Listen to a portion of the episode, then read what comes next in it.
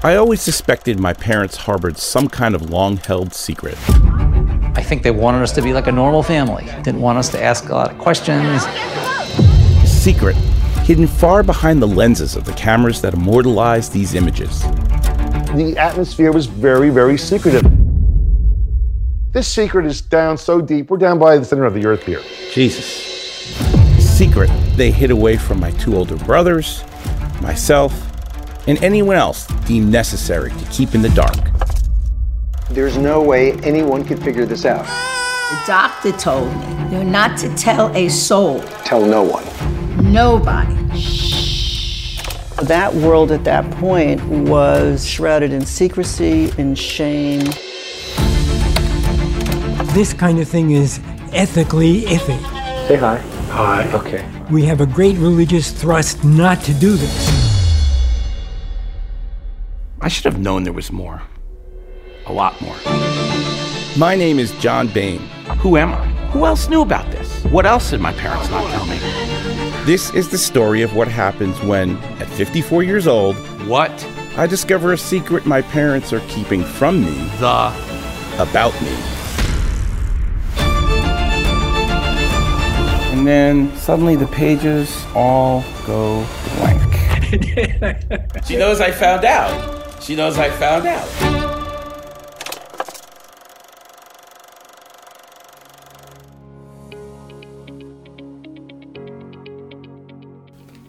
Welcome to the Delighted Customers Podcast. I'm your host, Mark Slayton, and I'm so glad you're here. I empower leaders to turn indifferent customers into loyal fans. I talk to guests with a wide range of expertise who share meaningful insights and wisdom. We give you practical tips and proven frameworks and share ways to help you delight your customers. Last week on the show, we talked to Dennis Geelan about storytelling. We talked about the importance of storytelling. We talked about the structure of a story and the important things involved and how critical it is in the business world and for leaders to be good storytellers. But today, we have a very special guest. And the guest on the show is not just someone familiar with storytelling.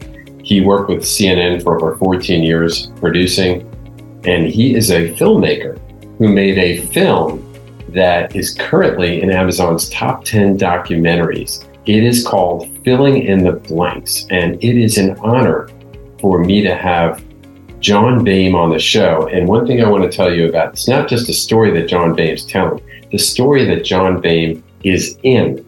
And not only Jon Baime is in the story, I'm in the story. So, Jon, welcome to the Delighted Customers podcast. Thank you for being on the show.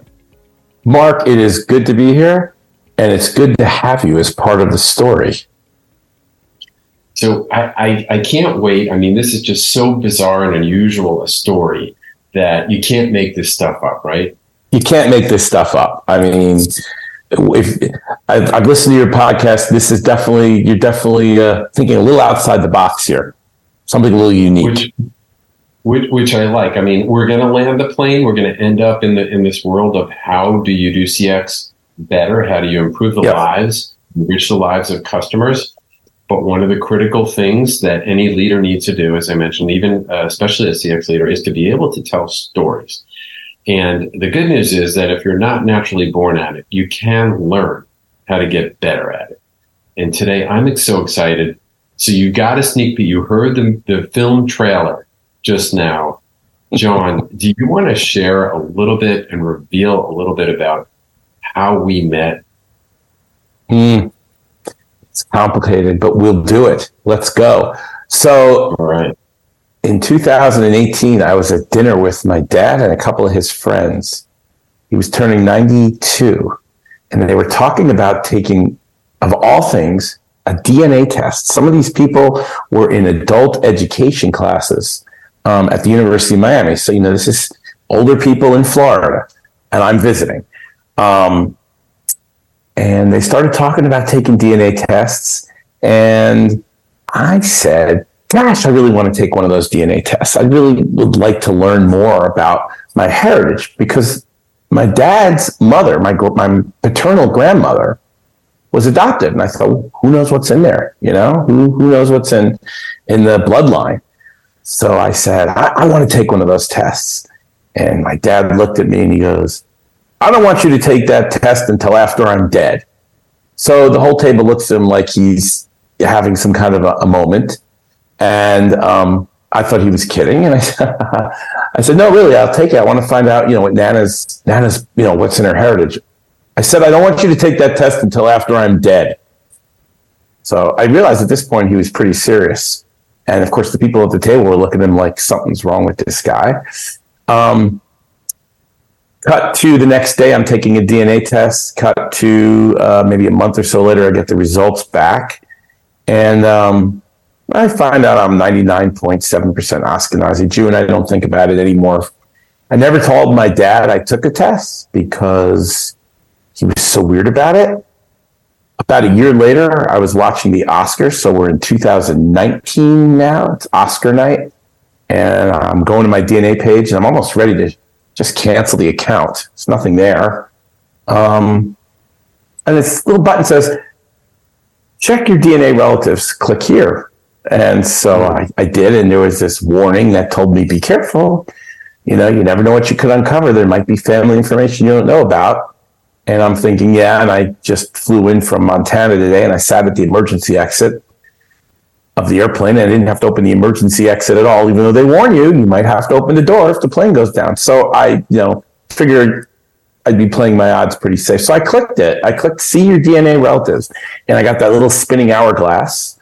And the next thing I know, all these names pop up. And one of them, one of the names was yours, Mark. It said Mark oh. Slayton, half brother. Now I know at that time, at that time, I know no Mark Slayton. Uh, maybe you did, but I didn't. And a bunch of other names came up. Four or five other names came up: half sister, half sister, half brother, another half sister.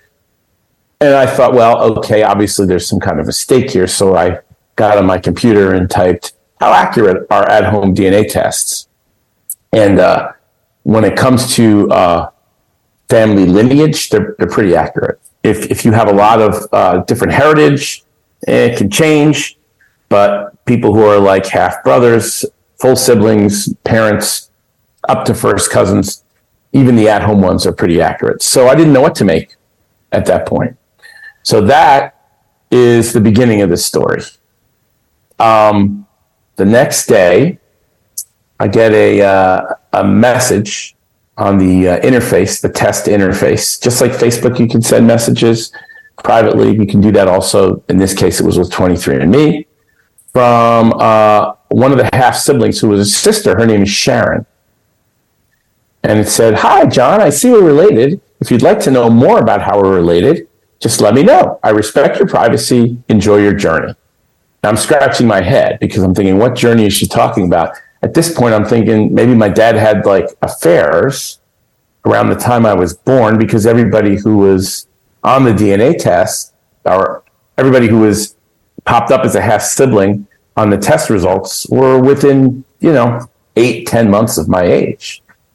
So uh, I said, yes, tell me, because I figured at this point I'm going to find out that her mother had an affair with my father.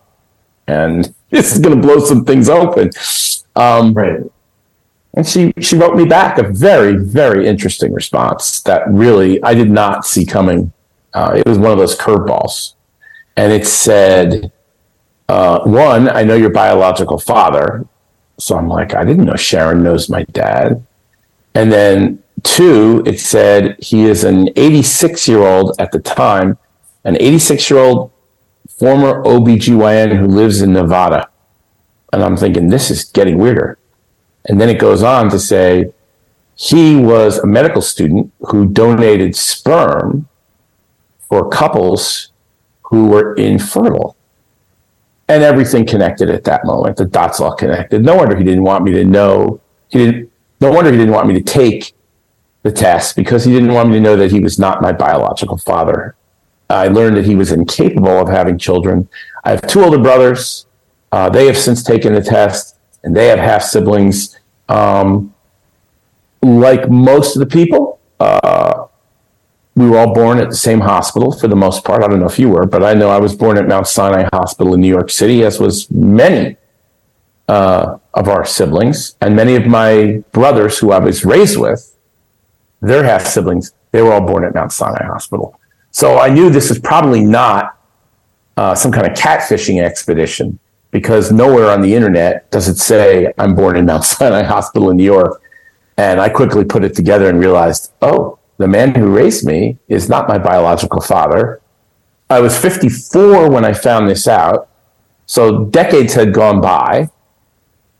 And I'm thinking, what's going on? Why wouldn't they tell me this? And thus began the beginning of a long and interesting journey. Yes, yes. And um, and then, you know, shortly thereafter that, uh, we connected, you and I connected. And just to give the audience a little backstory, my story is a little different. Jon, as you just shared, he didn't, he wasn't told by his parents. He found out through a DNA test when he was 54. Um, I was told by my mom when I was 19. I was a college student at the University of Maryland in College Park, and I had a small procedure to remove something from my scalp and shared with my mother that they were interested in dad and mom's background medically and went back for winter break. And then she told me late one night and she said, you remember when we were, when we were trying to have, not you remember, you, we were trying to have children, um, your dad was shooting blanks. And I, what does that mean? You know, how did I even get here then? Uh, like you said, was there an affair or something like that? And she said, no, my brother had told me about some, something he saw in a newspaper that mm. was uh, artificial insemination and um, and that that's similar story. That's how I got. She she went through. I think it was a second try uh, in the same uh, doctor in Manhattan. I was born in Bronx Hospital. Um, just that's where the OBGYN had had uh, had the connection. But um, same thing. She told me that it was resident doctors in Mount Sinai that were donating, and I didn't I didn't believe her because it just seemed too far fetched. Never did I imagine 37 years later that I would find out. Who I just thought it was just this massive, like one in a million chance that you would ever know who this person was. And then the technology came around and I took the test and I had a similar experience. And I had, at that point, I was a little bit ahead of you. So there were three girls identified first. And then there were some familial children that right. had from marriage part of the family that had tested that, that were also popping up there. So, but you um, decided to turn it into a film at some point. Mm-hmm. So, what um, you know, you. I, I don't want. I don't want to talk so much about all the different layers of complexity that go into our story and what made it so is it the common threads that were true for the fathers, the, the, the non-biological fathers and so forth. But what, at what point did you just say, I, I'm, I'm going to make a film about this? The point where I decided to make a film about it was during COVID. Uh, as you recall, um, I wanted to test and see how it would work out. So as you remember, or you might recall, I was interviewing via Skype you and some of our other donor siblings, uh, the other male and the two other, three other uh, females. Um, and I put something together, a little rough cut in my in my uh, downstairs edit room, and I thought, you know what, this is this is interesting. Why shoot it on you know Zoom and Skype and have it all blurry and fuzzy? I think there's uh, a real uh, story to tell there. And so I decided to uh, go ahead and make a movie out of it. I just think it would be very interesting. That was one reason. The other thing was, you know, you knew that um, you were being, uh, you knew you were donor conceived. Your mom told you in the middle of the night. Right. Nobody ever told me. So at 54, and my parents are both still alive at this point, and the next time I see them after I find out, remember, I live in a different state than they do. So I don't see them every day, but I, uh, quite a few times a year. You know, I'm, I'm looking at them a little differently. And it's a little bit of a shock when you find out that your parents have been keeping something so quiet and secretive about you. And basically, you're their biggest secret. And you know, you have to you have to process that a little bit. And I think that making this film really helped me process it. It was totally a cathartic experience. The backdrop of our charmed suburban life was this house in South Orange, New Jersey. So much was so good, yet something didn't add up in this accountant's home.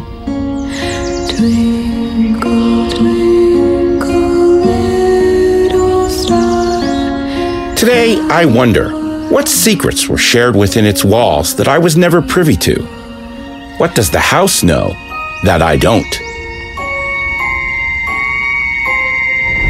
So let's focus in a, a little bit more on the storytelling process itself. Um, you had a story to tell.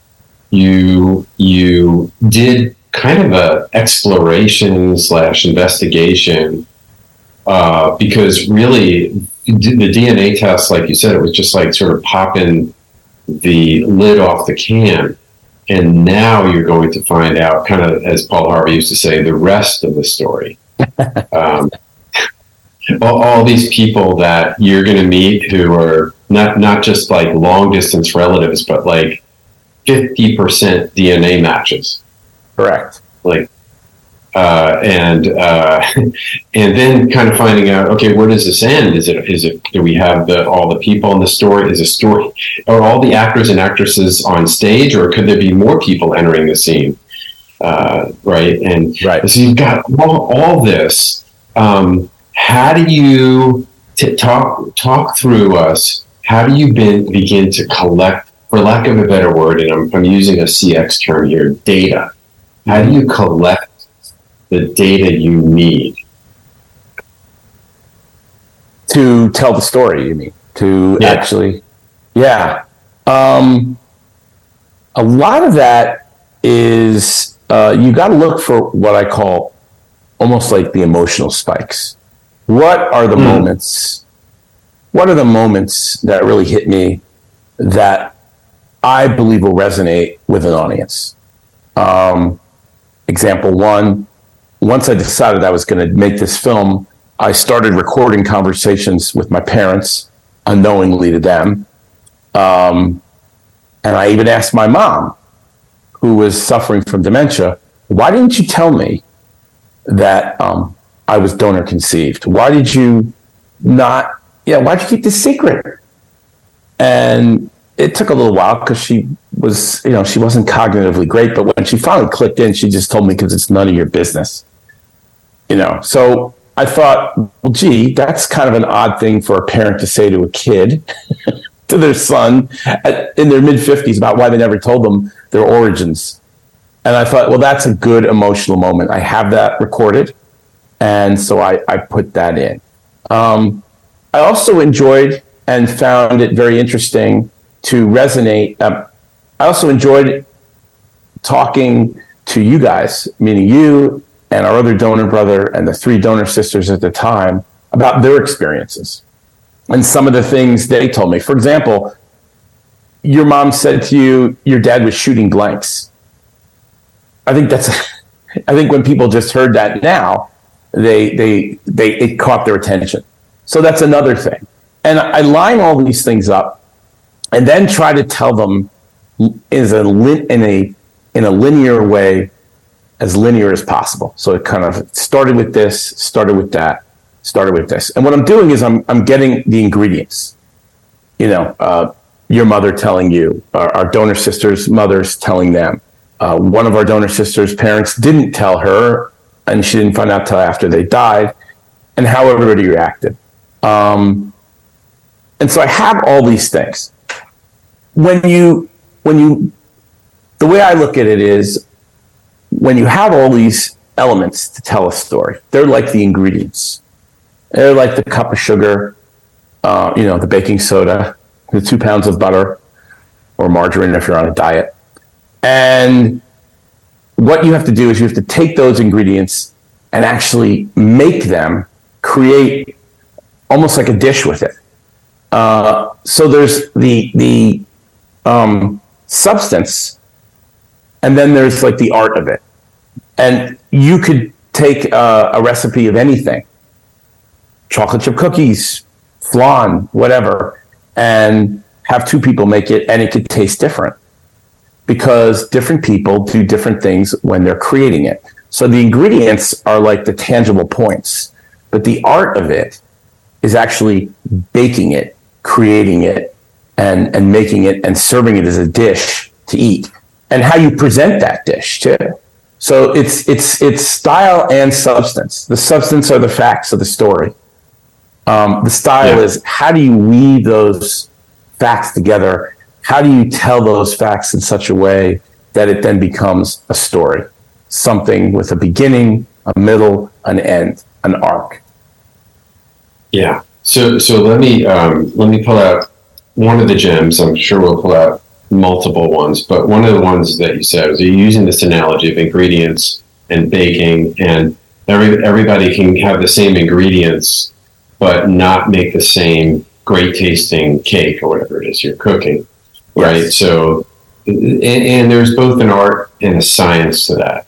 Um, and and I would I would probably argue from from uh, reading this book called Made to Stick by the Heath brothers, Why Some Ideas Survive and Others Die. They they use this formula when at, at doing their research, and one's at Duke, I think the other one's at Stanford, on why some ideas get traction. Like why why in Africa, when there are kids dying from this rare disease, um, won't, won't, won't people use a certain methodology, take a go to a town and take a drug that, that's available to them? It's because it's too hard to get to. But if you figure out a way to get it in the mother's breast milk, right? Then they'll they'll do that, you know. And so it's it's thinking outside the box, but it's it's what they what they call success as an acronym: simple, unexpected, and there's a lot in that in the movie. I'll tell you that the movie's almost all about unexpected, uh, credible, right? And so we'll talk about some of the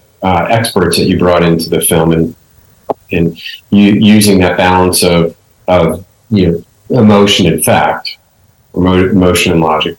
Um, incredible concrete, so it's it's not vague, but it's it's easy for us to wrap our head around emotional stories, right? Emotional stories, and what they said is it's it's because of this thing called the Velcro theory of memory, which is the idea that our brain has a left and a right side, and there's hooks and they're like hooks and loops in Velcro, and that when you tell a story, both that you said the art and science, the, the logical and the and the and the, the, the, the emotional side of that help us remember things better.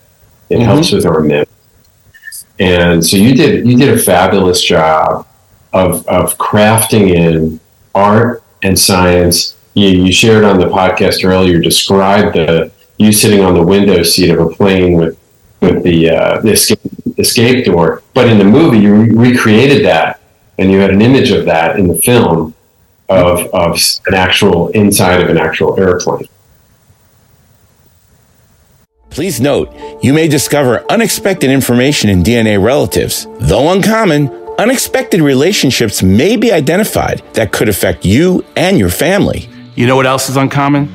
Sitting in the emergency exit of an airplane and thinking that you're actually going to have to open the door in case that plane goes down. So far, I'm batting a thousand on extra legroom and zero on ever having to open that door. So, playing those odds, I confidently clicked on.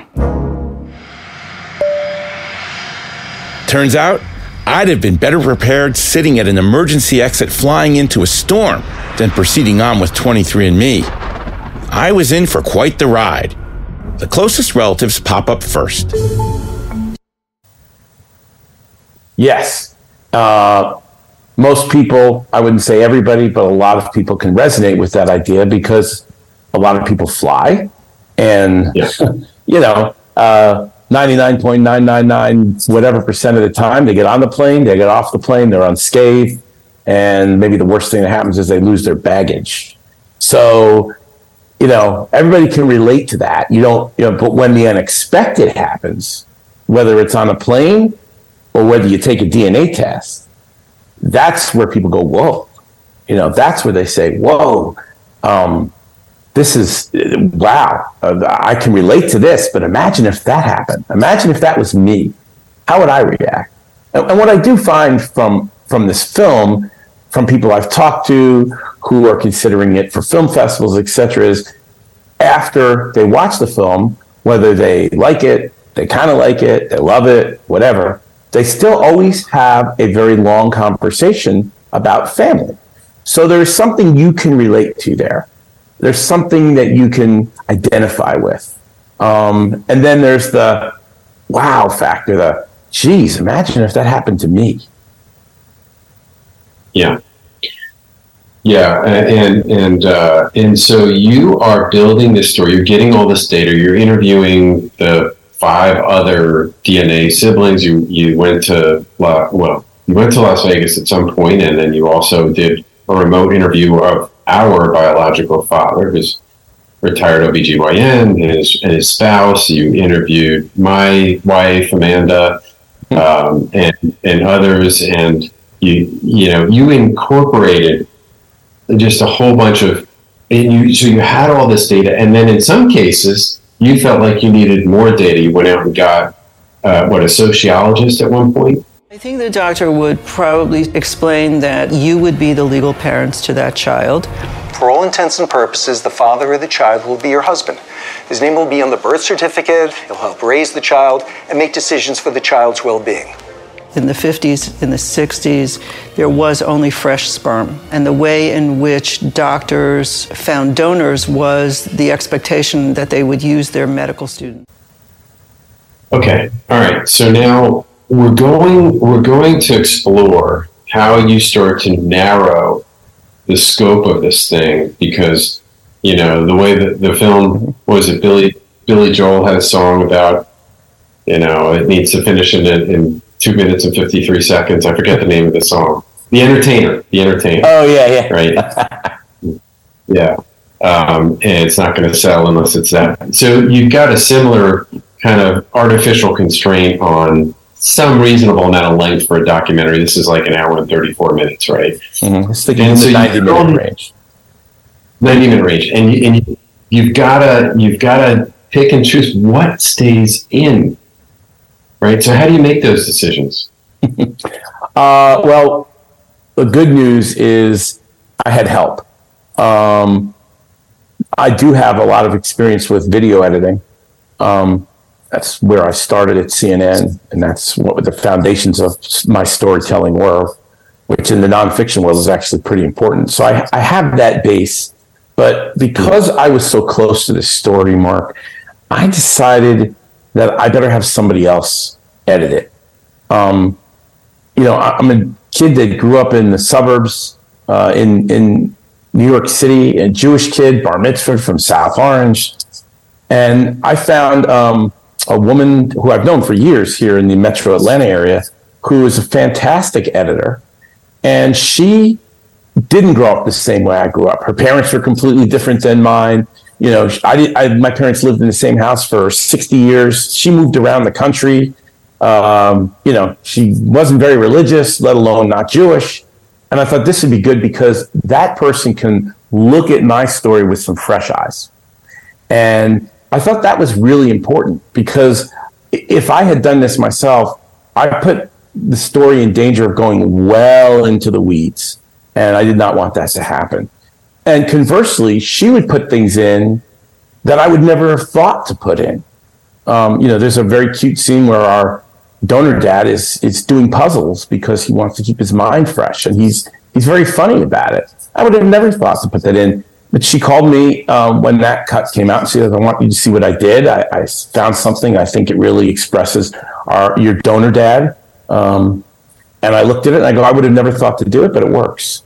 So it was, and in, in other ways, she also said, you know, you're leaving out that your mom and dad were crazy about each other. Your father worshiped the ground your mother walked on. She could tell by the interviews and also by all the old films and videos, which I use in the film and I would have never thought to put that in. I just took it, you know, I just took it for granted. Oh well, you know, but it, it was important, and she she she helped put that in. So that's how the part of the process is having somebody else to bounce ideas off of. Um, and then there was the tough decision of how do I cut? Um, and unfortunately, for two of our donor siblings, even though they're still in it, um, their stories were um, a little bit different than the three stories of yours and and our, our donor sister Sharon and and Lauren. So, or Laura, I should say. Oh my God, sorry, Laura. Um, she hears this. I apologize. And I, I, had to make some choices. How far in the weeds does their story go? And so to keep this thing close to 90 minutes, I had to, to chop out a little bit of them. Not too much, but enough just to keep the story moving forward because it was starting to get into the weeds. You know, I didn't need to leave in that David's dad had emphysema, which I had in there. And I realized, well, this isn't really important to the story. I mean, it's important to David, but it doesn't help. So there, there is a process of bouncing ideas off of people there's a process also of not watching it for a couple days and watching it with fresh eyes that helps you mm-hmm. say, hmm, this isn't resonating with me the way it was the other day, or hmm, this is resonating more than it was the other day. So I think I'll keep it in. And that's that's my process. That's at least as best as I can describe it. Yeah, and let me let me double tap on that one too because there's another gem in there.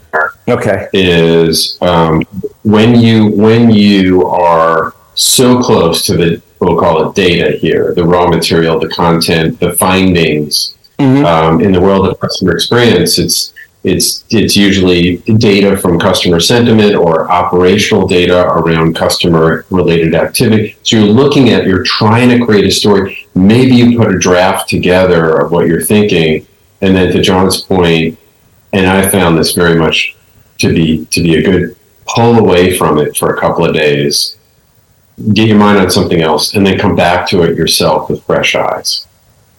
Right. Right. Yeah. Right. That's and definitely. also you what, what you left out, Jon, was that you also had more than just your editor review parts oh. of the film before. Um, say more about that. Uh, there were other people working on it, is what you're saying? Yeah, and you had us. You had us, right? You had. Yeah, sorry, I'm forgetting um, things. It's you know, I might be inheriting my mother's thing. All right, we'll take it from here.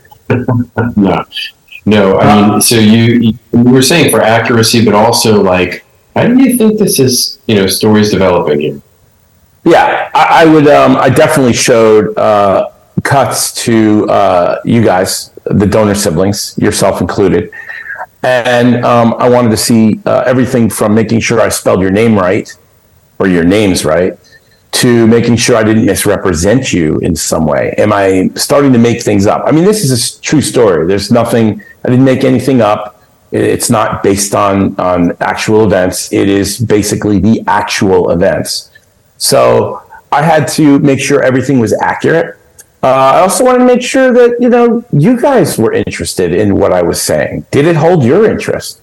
Um, that's kind of important. And also, most importantly, does it represent your story fairly and accurately? That was very important as well also, there were some yeah. other people I worked with in the film, um, like um, uh, my associate producer Ed, uh, and he is a very good friend of mine, and he does this kind of work too.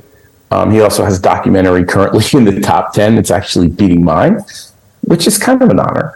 Um, but uh, he he would say to me, "You know what? You're getting in the weeds here. Be careful. You don't talk too much about this or that. People don't care about this. People don't care about that. You know." People want to hear more about this. This is going to be something that's going to resonate more. And again, when you're doing your own story, you, you really don't want to bury your head in the sand and just be surrounded by your own thoughts. You've you've got to have other input, and it's got to be people you trust and people who you think have good judgment. Take my mind off having children. So I tried out for game shows, and I got on one. These are $3,000 winners, Mrs. Harriet Baime and her partner, Buffalo Bill Vogel, competing for a salary of $500 a day on Who Do You Trust? Now, here's the star of our show, Johnny Carson. She was on for two weeks. She won 5500 bucks. She got enough money to get the automatic garage door opener. Welcome to Who Do You Trust? We have another time. That's what she told me. She did with the money. Have you been out spending any of it at all? No, not yet. Haven't spent a cent? No. But watching my mother on that game show at 28 years old talking to Johnny Carson, it was. there's Johnny Carson. and then there's Johnny Carson. How did the Johnny Carson clip get in? You know, there was a, a, a there was an old family story about my mother being a champion on a game show. And her story was the doctor told her that she was too nervous to get pregnant. This is what she told me.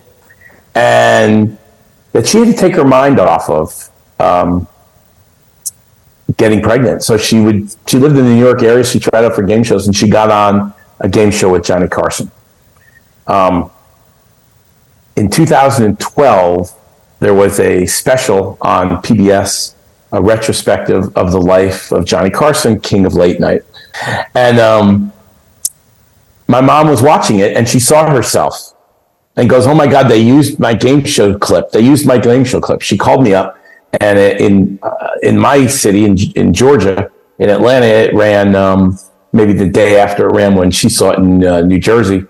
And um, I saw it and I was like, wow, that really is her on the game show. Everything, you know, there she is with Johnny Carson, you know? So, so in the movie, you conjectured that it's possible that she was going into Manhattan to be on this game show and, and, and winning on the game show with Johnny Carson, and also maybe going in for an artificial insemination procedure at the same time. I would say it's more than likely that that happened because when I when you look at my oldest brother's birthday and you figure out the conception date, it's right during the time she was on the game show. She was champion on that show for two weeks. I mean, she was like a trivia master. Um, and it's right there. I mean, the dates coincide with the dates she was on the game show. I, I know what day she was on the game show because it's listed on the clip I got. Um, and I know she was on for two weeks because that's what she told me. So I, I, was able to figure out by how much money she won the exact days she was on and the day she got kicked off. Like two weeks later, she said two weeks. It was really 11 days. But um, anyway, I could figure it out. And it coincided exactly with the dates uh, that my brother would have had to have been conceived. It was really 11 days. But um, anyway, I could figure it out. And it coincided exactly with the dates uh, that my brother would have had to have been conceived.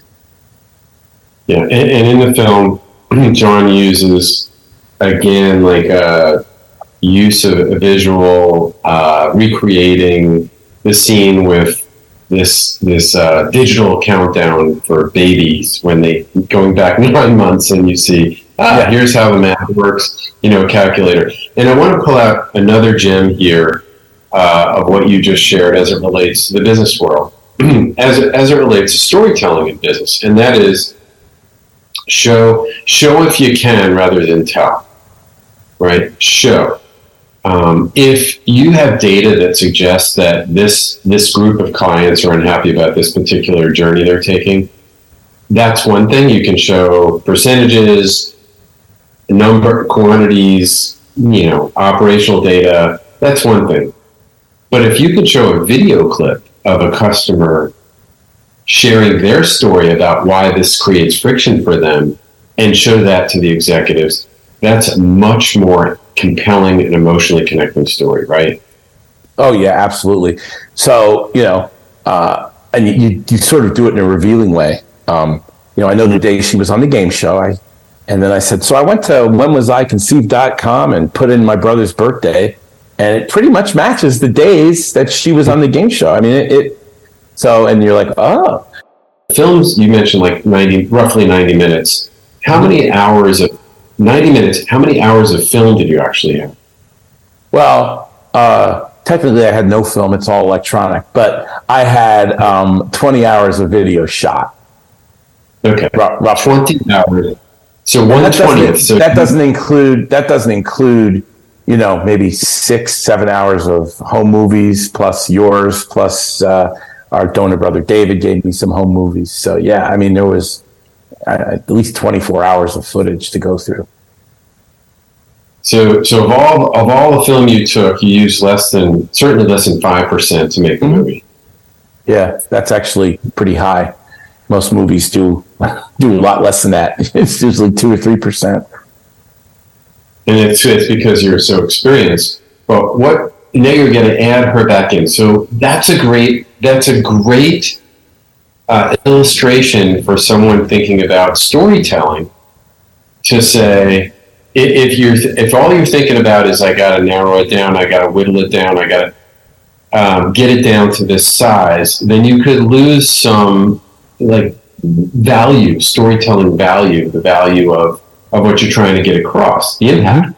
Mm-hmm. T- tell us what, what went through your mind in, in including her, adding her really into the story as viable film minutes. What I wanted to do in this film is take people back to the decision process, to the process, not even the decision process. Once you make the decision, I wanted to try and take myself and the viewer back into the room, the room where it happened. I mean, it's yeah. obvious what the doctor's going to do to the patient, you know, and I didn't want to to get into you know um, all that. Uh, yeah, I can't think of the word, but it'll come to me in a minute when it's late. But anyway, I didn't want to make it so dramatic to add that kind of drama of the actual process. But there is a decision yeah. process. And I wanted to go into the decision process. And the best way to do that was to talk to somebody who had experience that could say, this is what happened when your parents went. Um, they were told this, they were told that, they were told not to tell anybody anything, tell no one. Um, and I think that that sort of helps the story.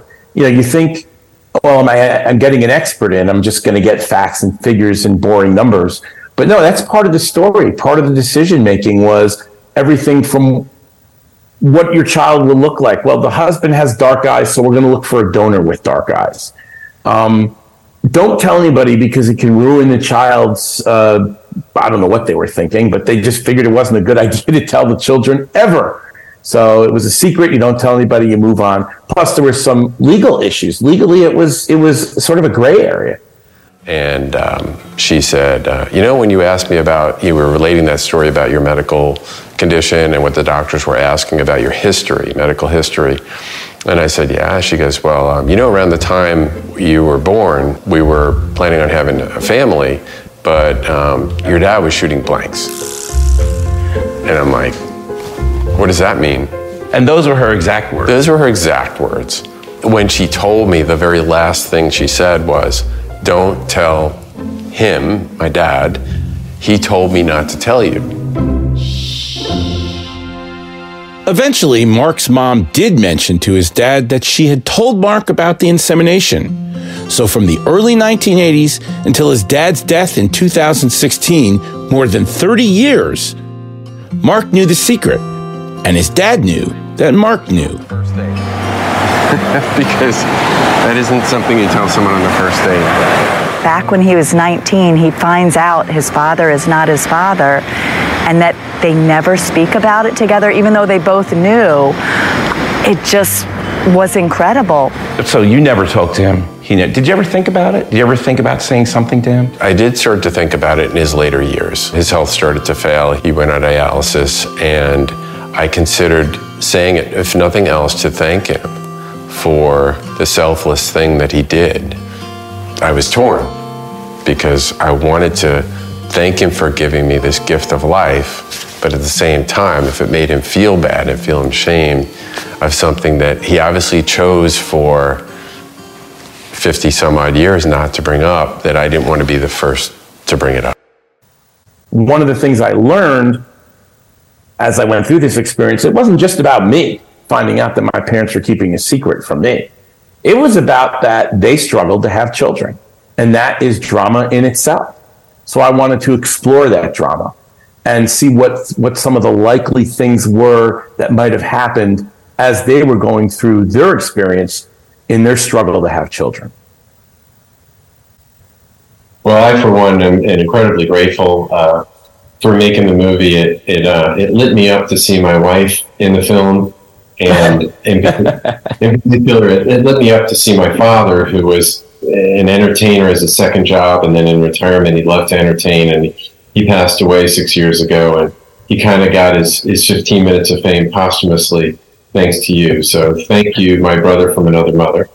Ah, you're very welcome. I like the phrase. So, Jon, uh, uh, the film is filling in the blanks. The producer, filmmaker is Jon Baime. Jon, if anyone in our audience would like to, number one, watch the movie, and number two, get a hold of you, contact you, how, would, how might they do that?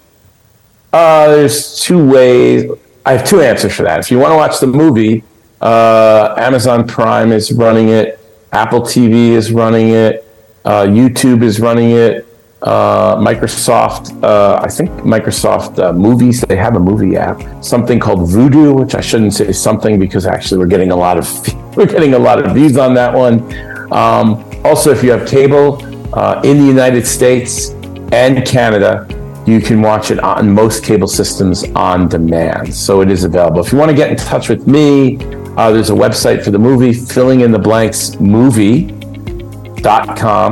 And uh, there'll be a way to get in touch with me through that. Uh, through that. Excellent. What a fun time, Jon. We gotta, we gotta, uh, we gotta close, bring the curtain down. Pardon the pun here. But thank you, thank you so much for being a guest. Hey, it was fun. Had a good time. Thanks, Mark. Thanks for listening to the Delighted Customers Podcast. I'd like to ask you a favor. If you have enjoyed this episode or any of my other ones, hit subscribe or follow. I've got a lot of other great guests that are coming up and a lot of other great content, and I don't want you to miss anything. You can find any links or references on the show in the show notes, and you can find those on my website at empoweredcx.com.